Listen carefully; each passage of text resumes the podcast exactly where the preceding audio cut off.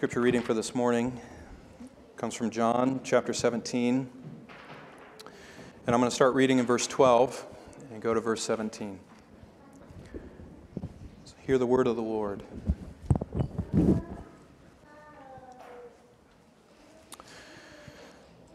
Jesus says, praying, While I was with them, I was keeping them in your name, which you have given me. And I guarded them, and not one of them perished, but the son of perdition, so that the scripture would be fulfilled. But now I come to you. And these things I speak in the world, so that they may have my joy made full in themselves. I have given them your word, and the world has hated them because they are not of the world, even as I am not of the world. I do not ask for you to take them out of the world, but to keep them from the evil one. They are not of the world, even as I am not of the world. Sanctify them in the truth. Your word is truth. This is the word of the Lord. May He add His blessing to the reading and to the hearing of it. You may be seated.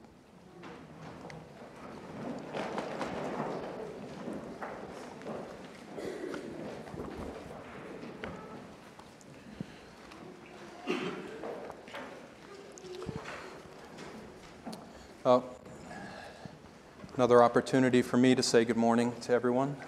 Good morning. And um, just want to make a plug for the 9 o'clock time. Um, during the adult Sunday school time, the 9 o'clock hour, we are having a Q and, or we're having Q&A sessions with Grant Bostrom as we're seeking to discern uh, whether the Lord is calling him to be the associate pastor uh, here at Oak Ridge Community Church. Uh, the elders have recommended him. Now it's time for the body to discern the Lord's will in this matter. And so, uh, please make sure you're there for that. It's really important that you be there. If you've missed the last two times, um, I can't help you with the first one, but today we did record uh, the Q&A sessions today. So if you were not here this morning and you would like to hear what happened, uh, I can make that available for you. However, I would rather that not be the way that we proceed. I would rather you be here at 9 o'clock and uh, be able to ask any questions that might come to your mind uh, for Grant. So just want to make that plug as we get going this morning. Please plan to be here next Sunday at 9 a.m.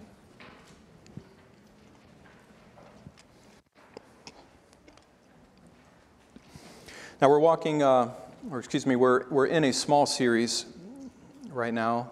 It's supposed to be small. We'll see but it is a buffer series between our time in 1 Timothy and what will eventually become our time in the Gospel of John.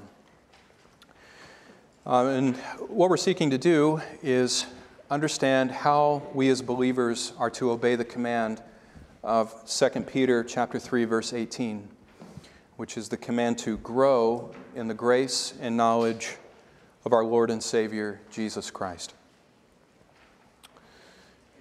Now, in introducing this series, we've already said that the only way to grow in understanding and experiencing the joy and the power and the freedom of God's grace that He's given us in Christ, the only way to grow in this area, the Christian life, is by faithful and diligent use of the means of grace. And the means of grace are basically tools that God has given us to work on our own spiritual walk with Him, tools that He has promised to bless, tools that He has promised to empower as we seek to use them by His grace and for His glory. And uh, if you could think of it, uh, the means of grace, think of them this way they are spiritual exercises that God has appointed for us to exercise the new spirit that He has put within us. Uh, regeneration, being born again in Christ, is an act of God recreating a person, making them a new creature in Christ Jesus, giving them a new heart, filling them with new desires, uh, causing them to be crucified with Christ to their sin, and bringing them to newness of life in Christ and to walk in that newness of life. If you've had that beginnings of, if you've had those beginnings of the work of God in your own life, then the way that you are to increase in your spiritual strength and the way that you are to grow that spiritual life that God has planted in you is by using these means of grace. These are spiritual exercises by which you will grow through diligent use. I don't know about you. I try to exercise, I try to have some kind of routine uh, that will be good for my body, my makeup, and keep me healthy. However, I can have the routine all day long sitting there on a piece of paper on my desk. If I don't actually get up and go exercise, if I don't go run three miles or trot three miles, I don't run anymore, but if I don't go trot three miles and I don't do my routine of push ups and, and uh, dumbbell exercises, nothing's going to happen with that routine. Nothing's going to happen with that plan. It's not going to benefit me. It's kind of what the means of grace are. This is God's workout plan for our souls. And if we're going to be benefited by them, then in faith in Jesus Christ, we have to approach these means of grace and use them diligently. Now, we've stated as much in the weeks, the two weeks prior to this, but uh, there are a number of means of grace that we're going to look at in the weeks ahead. Um, today, what we're going to focus on is the one that is preeminent among all of them and that is the means of grace that is God's Word. The Word of God as a means of grace. God's Word is the primary tool that God will use to bring spiritual growth to His people. In fact, every other means that God has appointed for our growth is dependent upon the presence of the Word of God. They're all appointed, as I've said before, every other means of grace is appointed to be a servant of the Word of God in our lives, to work it more deeply into our hearts and into our understanding, and then to see it more fully expressed, to see the Word of God more fully expressed, expressed in our daily lives. And so, preeminent among all the means of grace is the Word of God. And that's what we want to focus on today. Kids, everybody, all the youngsters here, do you have a, do you have a bulletin? Did you grab a children's bulletin? Yes, no? Raise your hand if you got a bulletin. Okay, so listen, you have to pay extra careful attention this morning because the outline that's in your bulletin is not right anymore. Okay? So don't get confused. The first point is actually now under the second point. Okay? Is that confusing? So we're going to start with the middle point, and point number one is actually going to be under that middle point now, okay? All right, so don't get confused. You got to listen carefully, and you got to follow along with what I'm saying, okay? All right, guys? Boys and girls, kids, you with me? The youth of Oak Ridge Community Church, are you with me? Yes. I don't hear any amens from the youth here. Do I hear an amen? Amen. There's one. Okay. All right, guys, you got to pay attention. All right? Okay, so as we get into this, let's pray. Let's pray again and ask for the Lord's blessing. Father, we, we recognize that your word is what you have given to shepherd us. Your word is what you've given to comfort us and to encourage us, to lead us in a persevering walk with you. It's what you use to instruct us about who you are and then to shed light upon who and what we are. Lord, and you use your word to show us our need to be saved in Christ. You, you use your word to show us the full Savior, the sufficient Savior that Jesus Christ has become for us. And you've given us your word to teach us how to lay hold of Him and how to receive all the blessings of salvation that He has earned for sinners like us.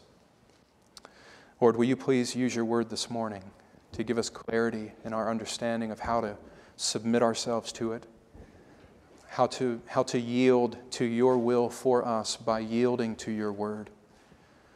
God, and we pray that you would use your word mightily in our hearts and minds. May your spirit apply the word of God richly and abundantly to each one of our hearts this morning. Show us how this ought to be worked out in our lives and teach us how to walk in fellowship and communion with you by means of your word. God, I ask this for Jesus' sake and for our good and for our growth and our union with Him. Amen.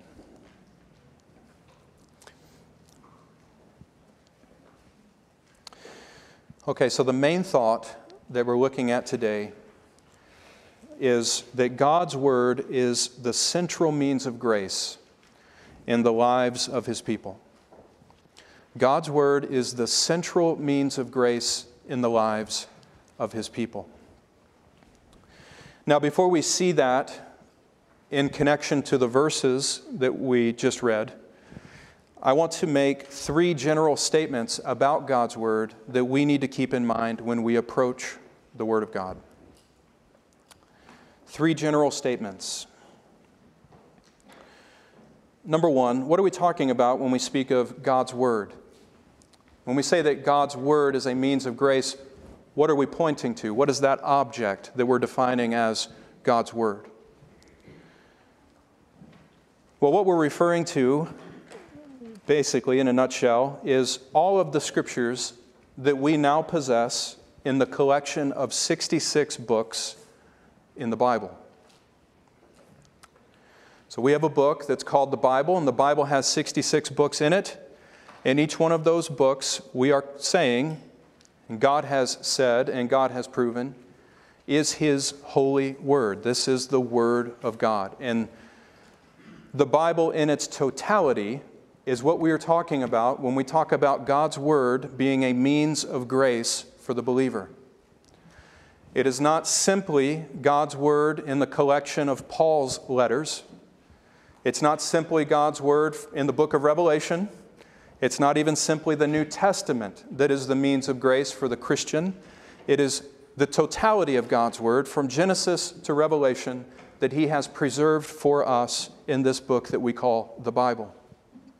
One very important thing to keep in mind about this book that we call the Bible is that when we are also speaking of this Bible as a means of grace, we are talking about it in a very peculiar and specific way. Okay? When we refer to God's Word as the means of grace, we are referring to God's Word as defined by grace. I don't have this in the slides, but uh, what we read last week, Acts chapter 20, Verse 31, Paul says, I commend you to God and to the word of his grace. The word of God's grace is not limited or restricted simply to the message about the death, burial, resurrection, and ascension and second coming of Christ. That is the content of the word of grace, but that content is found all over the Bible. That content is not relegated to the Gospel of John. It is not relegated to the Gospel of Matthew. It's not limited to the book of Acts or Romans or Galatians or Revelation or any other book strictly limited to the New Testament. It is a message, God's salvation that He has worked in Christ Jesus, the message of His grace. That is the word of grace that He has been proclaiming to us from the book of Genesis all the way through the book of Revelation. And so in Luke chapter 24, when Jesus was explaining to his apostles how all of the scriptures, and Moses and the law and the prophets, all of the scriptures point to him, that is what we're talking about when we're talking about the Word of God being used as a means of grace in the life of his people. We're talking about a message from God concerning his grace that has been made known in Christ Jesus. Now, I say that because I just want to point out it does not matter where you are reading in Scripture, you ought to be seeing Christ. If you are not seeing Christ in the Word of God when you are reading the book of Leviticus, then the book of Leviticus is not going to be a means of grace to you, it's going to be a hindrance to you. And that's why a lot of people struggle to read the book of Leviticus because they don't see Christ in the book of Leviticus. But when you finally are able, by the Spirit of God, to understand the gospel as it was being proclaimed in the book of Leviticus, you won't be able to put the book of Leviticus down. Leviticus is one of my favorite books in the Bible because of the rich testimony of the gospel of grace that is revealed in that book. See, the entire Bible is about Christ. And if you are not reading the Bible as if it were about Christ, then it will not be a means of grace to you. This is, this is the content and the substance of the word that God has given to us. It's a message about His glory revealed in His Son, particularly the glory of God in saving sinners for the glory of Jesus Christ, in the name of Christ. Are you with me on that? Is there an amen to that? I see a lot of blank stares. Okay. That's what the Bible is about. And that's what it means when we're talking about the Word of God being a means of grace. We're talking about it being a tool that God has given us to help us more fully understand the gospel and to more fully apply that gospel to our lives. So, when we're talking about God's Word, we're talking about this collection of books, 66 books we call the Bible, that are all pointing us to Jesus Christ. Second thing about the Bible, general statement, we'll see if we get through the message today. Second general statement about the Bible the Bible is how God has chosen to speak to you and me today. The Bible is how God has chosen to speak to us today. The Bible is God's communication to us. You can see this, for example, in 2 Peter chapter 1, verses 20 and 21 where Peter says that Scripture is the product of men who were being carried along by the Holy Spirit as they spoke from God. That is, the Scriptures are the product of men speaking from God by being carried along by the Holy Spirit. In other words, the Bible is the product of God speaking through men by the Holy Spirit. Now, that means that the Bible is not merely a collection of men's thoughts about who God is, or what He's like, or God's actions in history. It is not man's interpretation of what a good religion would be. I used to work with a guy that thought that the Bible was good for humanity and building a society upon it, but it was just a, the best guess of a bunch of drunk fishermen. And they just happened to get it right. Like, that's how a lot of people view the Bible. It's just one collection of men's thoughts about God. And that is not what the Bible is. The Bible is actually God's speech to us. It is His inspired, it is His infallible, it is His inerrant, and His living and active Word that He has preserved for our good and for a testimony of His name for us. That's why 2 Timothy 3:16 describes all scripture as being inspired by God. That's really not a good word in the NASB to translate this. It's not inspired, as if God breathed into these words and it became God's word. The ESV does a better translate, has a better translation here. All scripture is breathed out by God. It is the product of the breath of God as He communicates truth to us. Now, that means the Bible, as God's speech, means that when we pick up the scriptures and begin to read them, and please listen to me here. When you pick up the Bible and you begin to read the Bible, you are sitting under the very voice of God.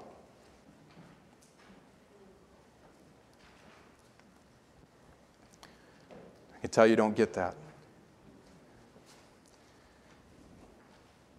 Because of what the Bible is, it is the speech of God.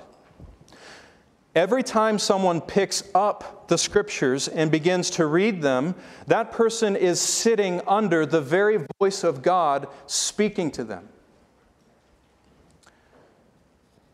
In other words, God is speaking to you when you read the scriptures. Jesus said as much to the Sadducees in Matthew chapter 22 verse 31 when he's rebuking them for their misunderstanding of the scriptures. You err, he says, because you don't know the scriptures nor the power of God. You don't understand what you're talking about because you don't really understand the scriptures. And then he looks at them and he says, Have you not read what was spoken to you by God? Let me point out a couple things about that statement. Jesus, first of all, does not say what was spoken to your fathers when he says, Have you not read what was spoken? He doesn't say, Have you not read what was spoken to your ancestors?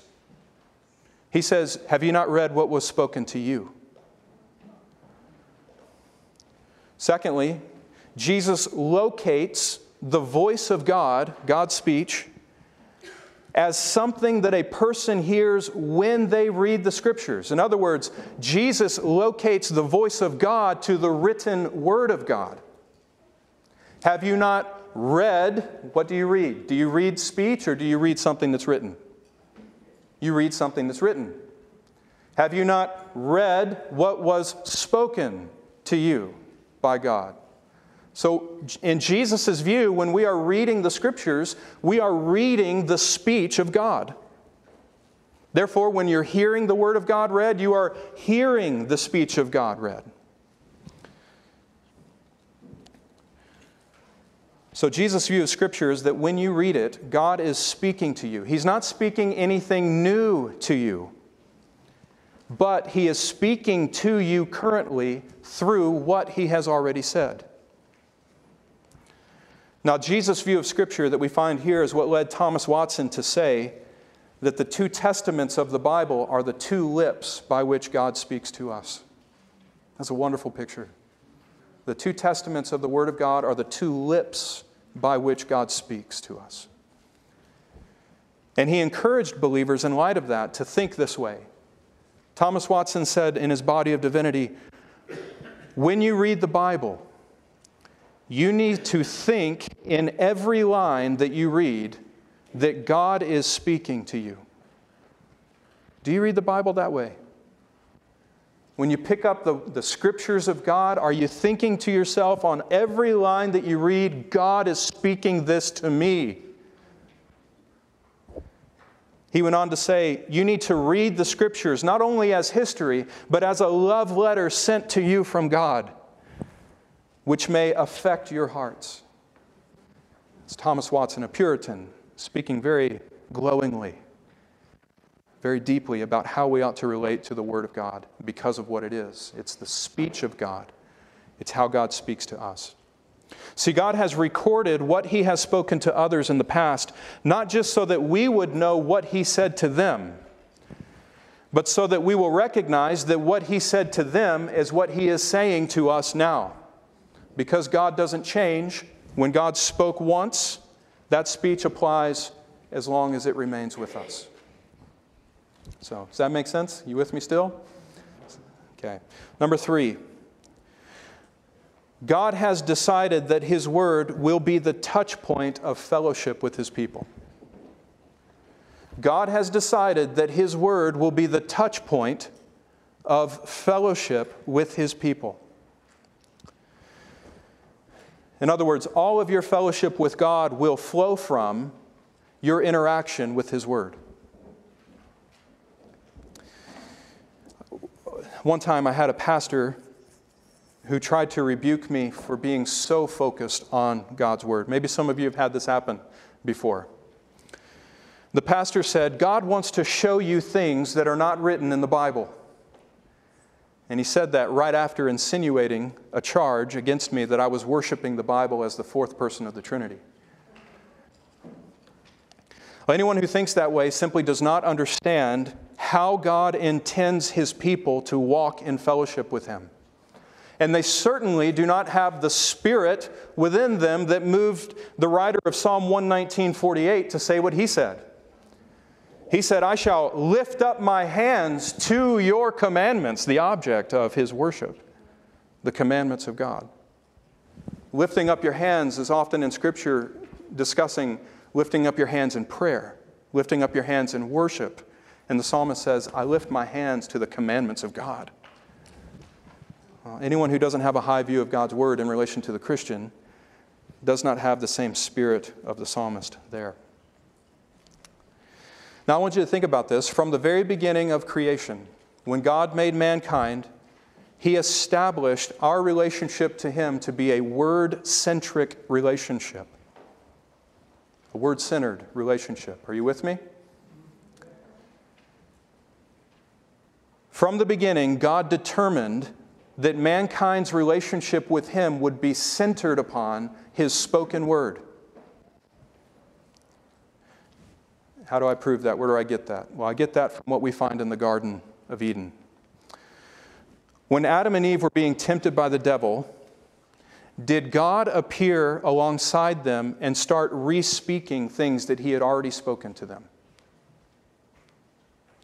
when the devil was casting his lies upon the word of God to Adam and Eve, did God manifest himself and start whispering in Adam's ear, Now remember what I said, Adam, remember what I said. If you eat the tree, you're going to die. You eat the tree, you're going to die. God didn't do that. He didn't manifest and give Adam a new word. He didn't sit there and talk with Adam as the devil was talking with Adam. God had already told Adam what he expected Adam to do. He already told Adam, You do not eat from this tree, for the day in which you eat of it, you shall surely die. And God didn't come to Adam and say that same word again when the devil came tempting. What did God expect Adam and Eve to do with what he told them before? He, he expected them to hold on to that word and to let that word govern their lives as they moved forward in taking dominion in God's creation. Now, I just say that to say that from the very beginning, even in the garden, when we had a perfect relationship of fellowship and intimacy with God, God designed that relationship with Him to be word centered. And it was a matter of faith whether we would believe in God enough to obey His word and to trust in what He has said. Now, that pattern of walking in fellowship with God means, by means of walking under the light of His Word, continues to be with us and to, continues to be the standard by which we walk today. And if we will not walk with God in the light of His Word, then God, by His Spirit, will not be walking with us. And so I bring all that to say that God has decided that all of His redemptive dealings with us in Christ will be accomplished and realized through our relationship to Him and His Word. Now, what does John 17 have to do with anything that I've said? Well, in John 17, we find Jesus making very clear that his convictions are nothing less than what I've just said. In John 17, we find Jesus saying the very same thing that God's word will be the central means of grace in the lives of his disciples. As it says in John 17, 17, Jesus prays to the Father, Sanctify them in your truth. Your word is truth. Now, to be sanctified, uh, let, me, let me start here. There is a lot in this chapter and in this section that we are not going to talk about today, okay? I recognize that, so don't come up to me after the service and say, hey, you didn't talk about the role of the Holy Spirit in all of this. You didn't, you didn't talk about the fullness of what's going on in this passage in relation to the Word of God. Trust me, I know that. I cut out 1,200 words in this section. I, I know that there is a lot to be said here, and we're going to get to that when we actually walk through the Gospel of John. What I want to do right now is simply focus in on what Jesus is saying about our relationship to God's Word. Okay? And in order to understand what Jesus has to say about our relationship to his word, we need to understand John 17 17 within its context. John 17 17, Jesus says, Sanctify them in the truth. Your word is truth. Now, this phrase is right in the middle of what is often called Jesus' high priestly prayer. It's this prayer that he is offering as the divine representative of his people right before he gives his life over for their redemption, right before he lays his life down and sheds his blood upon the altar of God in order to make atonement for our sins and to reconcile us to the Father, before Jesus does that, he prays a prayer of preservation and blessing over his people. And right in the middle of this prayer, we find Jesus making this statement about the use and the function of God's Word in the lives of his people. Why is that? Well, as I said before, I think the answer is in the context. Up to this point in Jesus' earthly ministry, Jesus has been physically present with his disciples. And I want you to notice what he says in John 17, verse 12. In John 17, verse 12, Jesus says to us, or to the Father in his prayer, While I was with them, I was keeping them in your name. He says, I guarded them, and none of them perished with the exception of the son of perdition. Here, Jesus says that while he was with his disciples, he was the one that was preserving them. He was keeping them from falling into the temptations of the devil. He was keeping them from succumbing to the ways of the world. He was guarding them in the truth so that their faith would remain. Jesus was the one who kept the disciples so that they didn't fall away from him. But now, at this point, verse 13 tells us that things were about to change. See, while Jesus was with his disciples, he was the one that was guarding them, he was the one that was protecting them. However, now the time is coming when Jesus is going to return to the Father. He says, But now I am coming to you. Now that leads to a question. If Jesus Christ was the one who was keeping his people while he was on earth, and now he is going to return to the Father in heaven, how would his people be kept in the faith in his physical absence?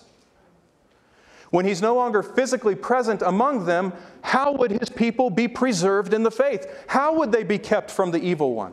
How would they be kept from following the ways of the world? How would they be preserved in living a life of faithfulness unto God and, uh, and ultimately making it to glory?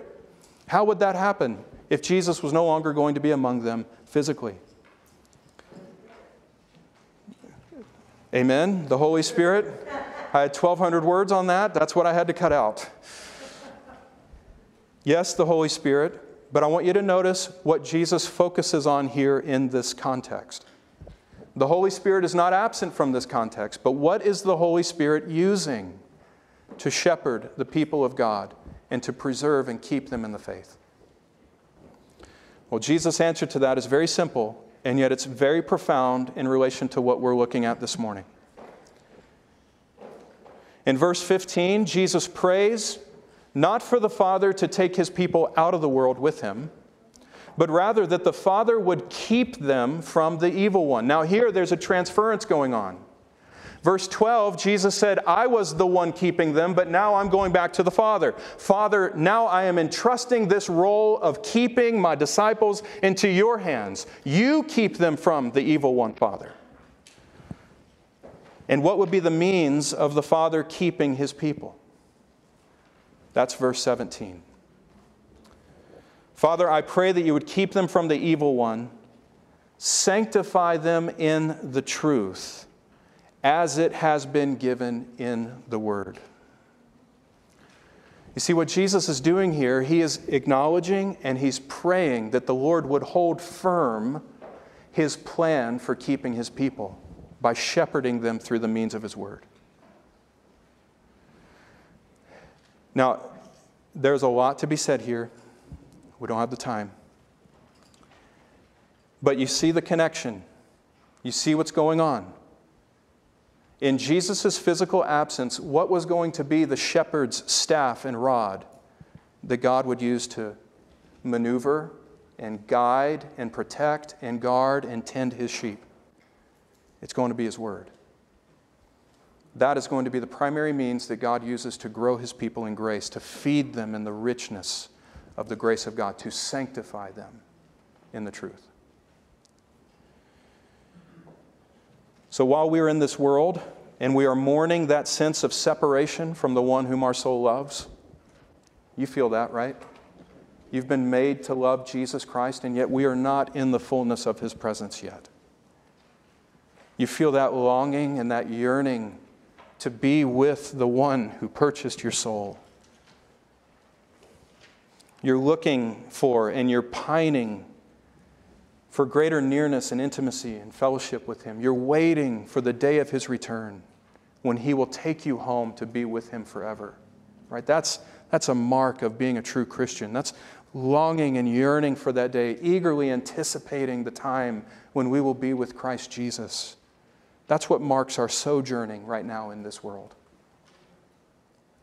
What God is going to use to keep us encouraged and to keep us persevering in the faith and to keep our souls satisfied in that Jesus that we are not with right now. What God is going to use to minister to our hearts in light of that physical absence is His holy word. So, the Word will be the primary tool that the Father uses to keep and preserve Christ's people. And that's what Jesus is magnifying here in this passage. Now, if that's the case, and the Word of God is going to be the primary means of God's grace in our lives, how then should we respond to that truth? In light of what we've just seen in John 17, there's nothing more important for us to do than to understand how to cultivate greater fellowship with God in His Word. You guys still with me? See some closed eyes out there. There's nothing more important than this. If this is the primary tool in God's life, then what we want to figure out is how can we set ourselves under that tool? How can we put ourselves under the hand of God, wielding this tool in our lives to shape us and uh, fashion us into greater, uh, greater apprehension of grace? Well, I want to offer six ways that we can grow in grace by the means of God's Word. Six ways. I'm going to try and get this done in 10 minutes. Okay? I heard an amen. I'm going to try. All right. Six ways to grow in grace by means of God's Word. Now, I want you to understand I am just offering practical steps right now, practical instructions that God has given us in His Word for understanding how to use His Word as a means of grace. I'm not telling you exactly how to work this out in your own life. I'm telling you practical steps that God gives us in His Word. It is your responsibility to develop a plan to implement these things in your daily walk with Christ. So I'm going to point to the principles, and you're going to go home and you're going to work those principles out in your own personal context. Right? Amen. Okay. Number one thing that we can do to put ourselves under God's Word as a means of grace is simply to read it. Read God's Word, and we would be putting ourselves under the influence of God's Word. Throughout Scripture, we find that God gives His Word to us with an expectation that His people would actually read it. And in reading it, God uses His Word to grow His people in grace.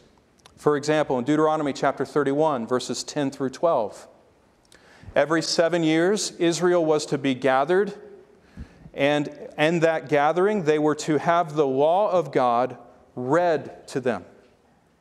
Simply read. Someone standing up, reading the totality of God's word that had been given to them in the law. Verse 12 tells us the benefit that would come from that says, When all the people were assembled and you're reading the word, the men and the women and the children, I think that's really important for us to keep in mind. Children weren't absent. They weren't off in children's church or down in the nursery, they were with the people. Assemble the people, the men and women and the children, and the alien who is in your town, so that they may hear and learn and fear the Lord your God and be careful to observe the words of his law. Now, notice the benefits here. First of all, is the benefit of hearing the Lord your God. If you would hear what God has to say, then you must come to God by means of His Word. This is the first benefit of hearing the Word of God read to them. They were hearing the Lord their God in hearing the Word read. Second benefit, they were learning about God and they were learning about God's will. If you want to know what God expects from you, if you want to know how God wants you to walk with Him, then you have to read the instructions that He's given the Word of God. Third, reading the Word of God actually worked within the people a greater sense of godly fear.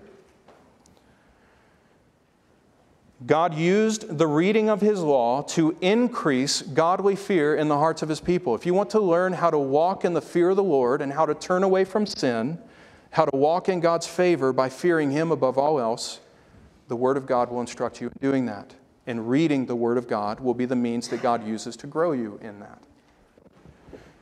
Now, that's an Old Testament principle. In the New Testament, we find that it wasn't just to be every seven years that the people gathered to hear the Word of God read. In fact, it was to be at every corporate assembly.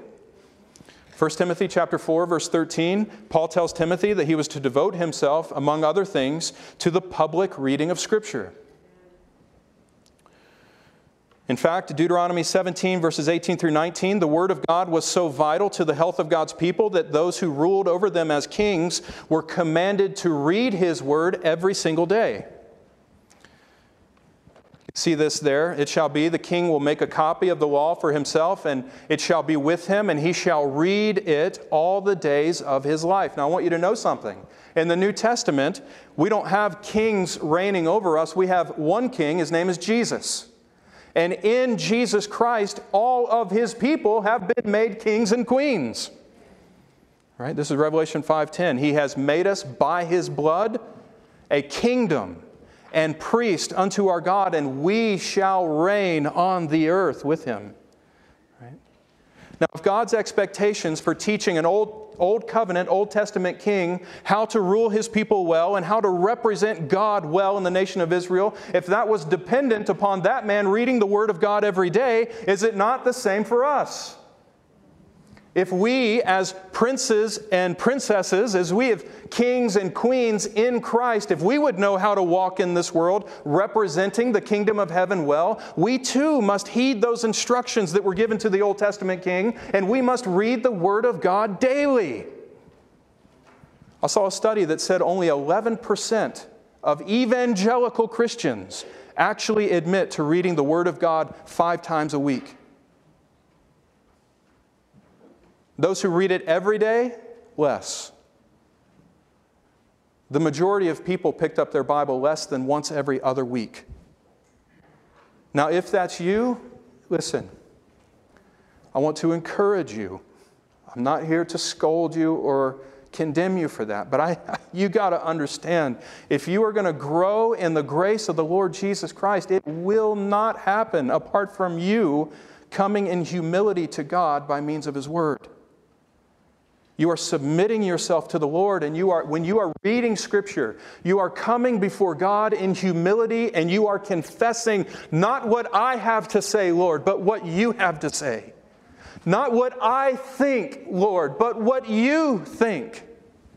Teach me, give me understanding, give me insight that I may walk in the ways of my God. It's not going to happen if you're not reading the Word of God. So I exhort you, I encourage you, I plead with you. Be reading God's Word every day. That's not something I made up, that's a principle from the Old Testament law. Read it every day. Now, when you do that, it's important to understand that how you go about reading God's Word is not as foundational or important as simply making sure that you are doing it.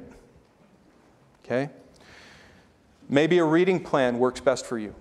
Maybe the reading plans that we publish through our monthly newsletter, the Oak Bridge, maybe that's what works best for you. Praise the Lord, use it. Maybe that doesn't work best for you. Maybe you're the kind of person that would rather just take one book at a time and read that book consistently, and then whenever you get to the end of that book, you go to a different book. That's fine. Maybe you're the kind of person that wants to read 10 chapters at a time. Maybe you're the, a, a different kind of person that maybe is stuck on one paragraph at a time. That was me for most of my Christian life, one paragraph at a time. I know that's shocking to you guys, but that's how the Lord reared me in His Word. That from the very beginning, that's how God was dealing with my heart in His Word. It was just one statement at a time. And so you're just stuck with me the way I am. I'm sorry. I'm trying to be better. Maybe that's you. Maybe, maybe you are someone you just like to take one little chunk at a time and you, you study that out phrase by phrase. You see how it connects and it blows your mind and fills your heart with a sense of Christ. Then that's what you need to be doing. You need to be content with the way the Lord has made you. And you need to be content with the ways in which the Lord will deal with you. It's not important how you go about reading the Word. What is important is that you're doing it. You know, maybe some of you have reached an age where it's really difficult for you to read. Maybe you can't see very clearly anymore. Or maybe your mind does better when someone is reading the scriptures to you rather than you reading it to yourselves. Hey, get an audio Bible, right? And set aside a time every day and just listen to the reading of God's Word. You can read through the whole Bible in 72 hours. Audio Bibles have proven that to us right? So maybe that's what you need. It doesn't matter how you do it, just make sure you're doing it. So, number one, boy, we got to get moving. Number one, read the Word. Read the Word. Number two, study the Word. Study the Word. It's not enough just to read it, let your eyes pass over it. You need to be studying the Word. Jerry Bridges said, Reading the Word gives breadth to our understanding, studying the Word gives depth to our understanding. So if we read the Word a lot, we're going to have a broad understanding of what God's Word is teaching us. But if we actually take what we're reading and study it, then we get a depth in our understanding of God and His will for us. God not only wants us to read His Word, but we actually find in the Scriptures that He does want us to study it. You see, for example, though we're not all called to be in the same ministry of Ezra, we still see in Ezra 7, Ezra chapter 7, verse 10, a godly principle that ought to be a part of each one of our lives. Ezra, it says in Ezra 7:10, Ezra had set his heart to study the law of the Lord and to practice it and to teach his statutes and ordinances in Israel.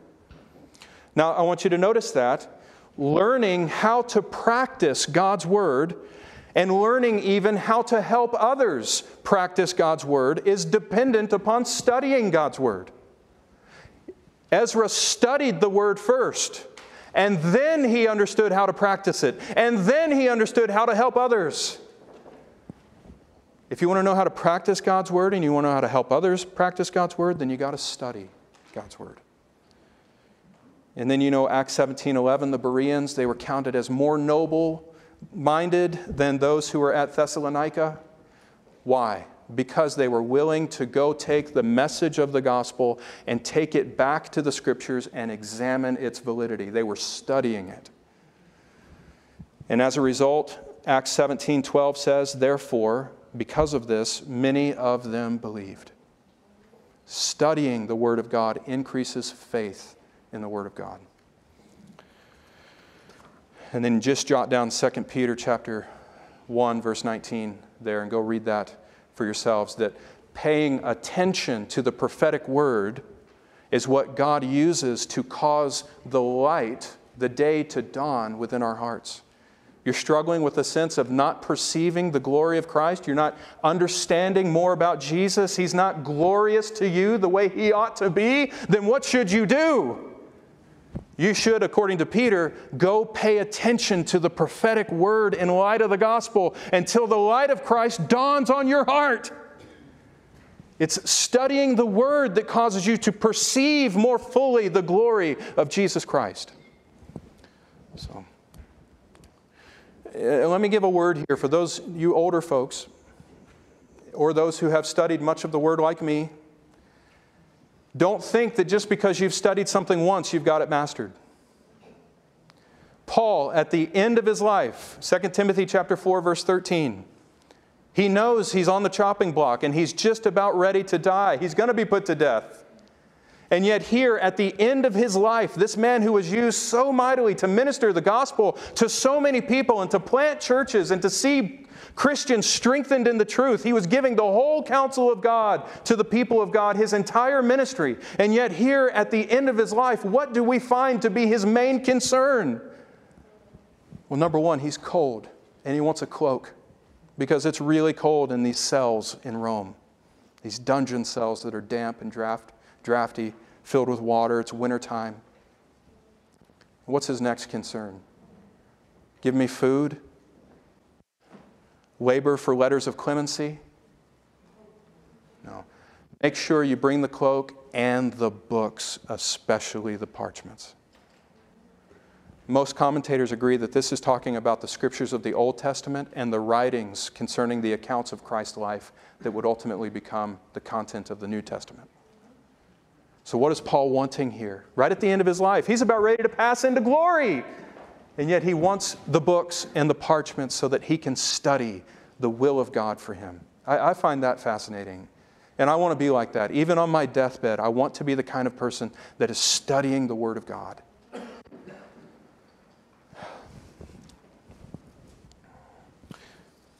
Man, do, can I cut it here?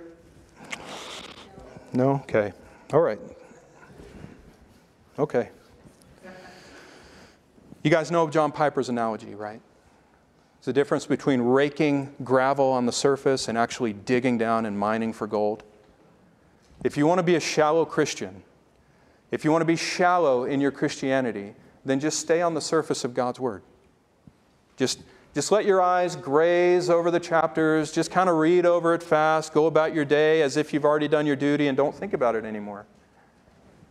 But if you want to find the treasure that is contained in God's Word, the treasure that the Puritans discovered, the treasure that ignited them to live the kind of lives that were sold out for the glory of God, if you want to find the treasure that Martin Luther found and caused him to stand firm in the face of opposition and persecution, then, beloved, you've got to study the Word of God. You've got to dig down deep and become grounded in its truths. You got to be somebody who can pull out of their treasure chest treasures both new and old. You got to be, in Jesus' words, dig down for gold. Don't be afraid to do it either. So it's what we're going to be doing for all eternity. So might as well start now. Number three, memorize the Word of God. So, number one, read it. Number two, study it. Number three, memorize it. To grow in grace, we must take the Word of grace and force it into our minds and hearts. God demands this. I don't know if you knew this, but God actually demands for us to memorize His Word. It's not an option, it's not a take it or leave it thing. If you're going to be faithful to God, you have to memorize Scripture. Deuteronomy chapter 11, verse 18.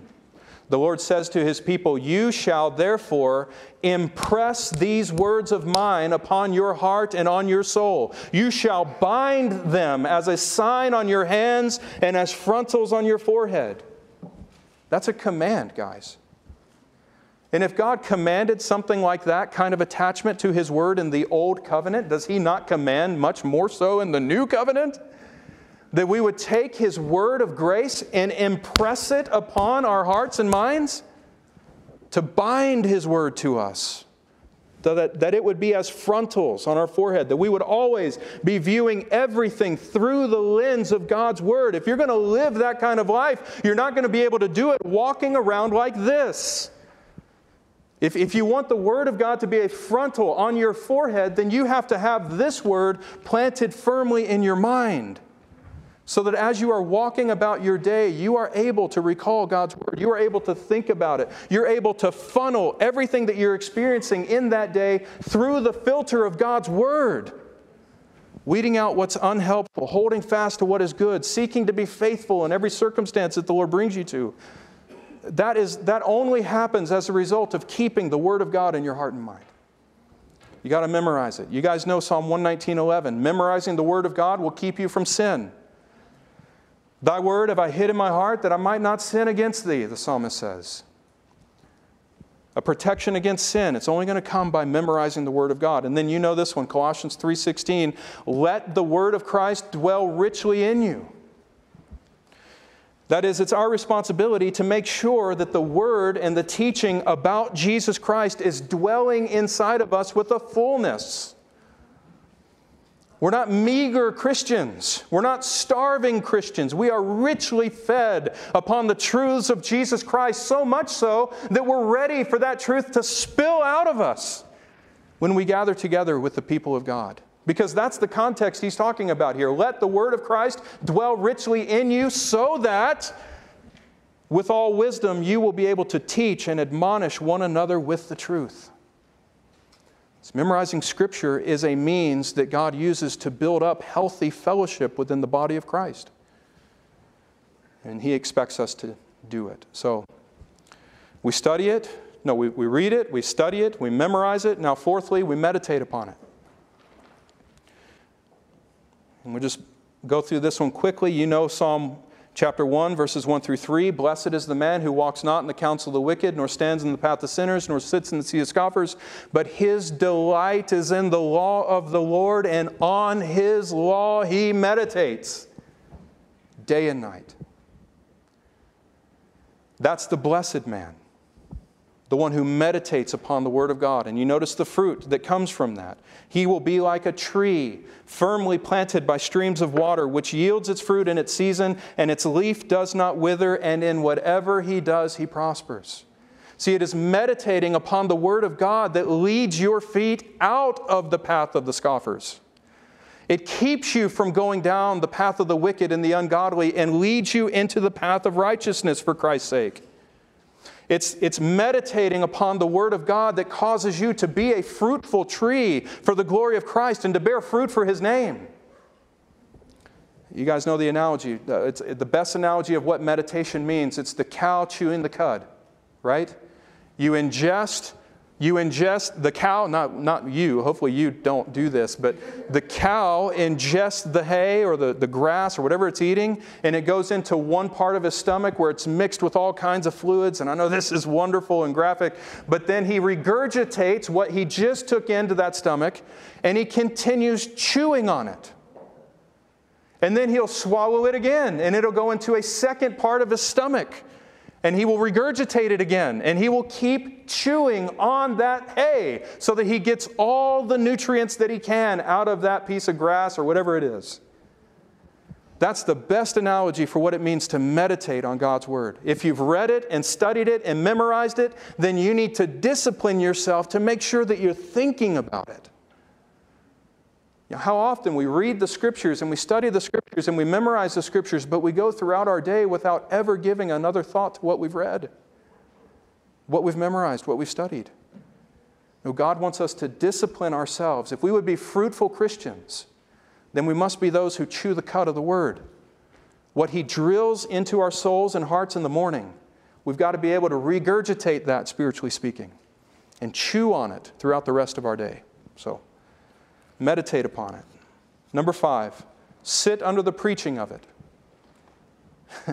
this will be very one of these verses will be very appropriate for today. Uh, just wait. But Acts 2:42, sitting under the preaching and teaching of the apostles is one of the four main pillars of corporate fellowship. One of the four main pillars of corporate fellowship that marked the first century church was preaching and teaching. And then verses 44 through 47 tells us all the benefits that come from that. Not only greater fellowship among the believers in the church, but also the Lord adding to the number of the believers daily. So, preaching and teaching has been a staple of healthy church life from the very founding. In Acts 15 32, this is one of my favorites concerning preaching. And Judas and some, one of you laughed, and one of you got it. Yeah. And Judas and Silas, also being prophets themselves, encouraged and strengthened the brethren with a lengthy message. now, we know what lengthy messages meant in that time because I, I, believe it's in Acts 19 where Paul is preaching all night and the kid falls asleep in the window well and actually falls out of the building and dies, right? Uh, Paul wasn't concerned about the clock. These guys were encouraging the brethren with a lengthy message. It was the preaching that the Lord was using to strengthen and encourage the brethren. brethren. That's what I'm trying to point out there. And then in verse 35, Paul and Barnabas stayed in Antioch teaching and preaching with many others also the word of the Lord. Preaching and teaching the word of God is a primary means of grace that manifests in the life of the church. Romans 16 25, it says that it is specifically the preaching of Jesus Christ that is able to establish believers in the gospel. The preaching. And then let me close on this one on this topic, sitting under the preaching. Mark 4:24, Jesus says to those who are listening to his preaching, he says, "Pay attention to what you hear, for with the measure you use, it will be measured to you." Now Jesus is preaching a sermon right now. And he looks at those who are listening to him and he says, You need to be careful how you are hearing me. You got to pay attention to what you are hearing. Because the measure that you use in this context of listening to my preaching will be the measure by which it is given back to you. In other words, the amount of blessing and encouragement and spiritual strength that God is going to let you receive through the preaching of His Word is directly correlative to, correlates to, how important you view what's going on right now. How much are you paying attention to the proclamation of the word? To the degree that you are doing that, to that same degree you will be blessed by it, is the point. That's what Jesus says here in Mark 4:24. So, preaching and teaching the word is a primary manner in which the word of God as a means of grace is manifested in the corporate fellowship of the church. So that's number 5. If you want to grow in grace by using the Word of God as a means of grace, sit under the preaching of it. And then, number six, finally, walk in the Word of the Lord. Read it, study it, memorize it, meditate upon it, sit under the preaching of it, and then walk in it. Do all of these activities with the intention of actually obeying what God has spoken to you in His Word. It does no good to read and study and learn and memorize and meditate upon any of this if you're not actually going to be someone who walks it out. You remember James chapter 1 verse 22, following the charge to receive the implanted word which is able to save your souls, James says, "But prove yourselves doers of the word and not just hearers, because hearers delude themselves." See, to hear the word but not be a doer of the word is simply to be deceived and to be living a life of hypocrisy. So, be a doer of the word. Now, J.C. Ryle has one of the best quotes relating to being a doer of the word. J.C. Ryle was an Anglican minister in the 1800s, uh, evangelical Anglican, gospel centered Anglican, I mean. And um, he said that the Bible is read best when it is practiced the most. The Bible that is read best is the Bible that is practiced the most. If you're truly giving yourself to the practice of God's Word, when you go to read God's Word, its applications and its glories and its connections will be unfolded before you by the Lord. He will bless your obedience to His will by measuring back to you more. In Jesus' analogy. So these are six ways that God tells us to place ourselves under His Word. Now, in conclusion, you guys ready? Just a couple more minutes. Stay with me. I want to say two things in conclusion. Number one, in all of this, we are not making ourselves grow in grace. What we are doing is simply placing ourselves under the influence of God's Word as a means of grace. And as we do that, we are waiting in faith and trusting that God will keep His promise and He will use these means to grow us in the gospel. And then, number two, it is not enough to do these things, all of these activities, and simply call it good and think that we've fulfilled our duty because we've prayed and, or because we've meditated and studied and read and memorized the Word of God. It's not enough to do that and then, and then call it good. We can read and study and do all of these other things, but if the Holy Spirit is not actually taking those truths that we're reading, and richly applying those truths to our hearts and lives, then everything that we are doing is in vain. John Dagg, a Baptist from the 1800s, he wrote Unless the truth strengthens the inner man and gives increased vigor for the Christian life, our study of the Word has been in vain. Now, I think we would all say that we don't want our efforts in seeking God and His Word to be in vain. So, as we give ourselves to the Word, let's also be praying for the Spirit of truth to take that Word and to sanctify it in our hearts. To press in the truth upon our hearts and to apply it so directly and so powerfully to our lives that there will be no question as to how it applies in our daily, in our daily walk with Christ. Let's press in upon the word and pray that the Spirit would apply it directly to us and draw us upward to the Lord. Amen. Amen.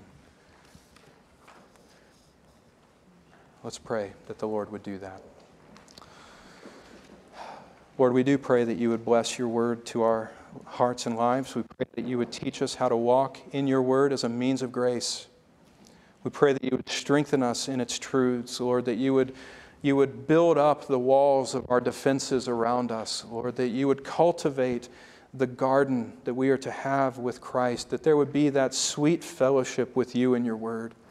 God, I pray that by your Spirit we would be awakened to see the riches that you've planted in your word that are just waiting for us to discover. Lord, please uh, open our eyes that we may behold wondrous things out of your law. And help us see the most wondrous thing of all when we turn to your word. Help us see the truth and the beauty and the glory of our Lord Jesus Christ. Father, we ask this in Jesus' name and for his sake. Amen. Amen. Would you please stand for our closing hymn? And therefore, let us know, let us press on to know the Lord. His going forth is as certain as the dawn, and he will come to us like the rain, like the spring rain watering the earth. I pray that as you use the means of grace in God's word, that you believe God will come to you. He will come to you like the rain watering the earth. May you go in grace and peace and faith in Christ and discover that for yourselves. Amen.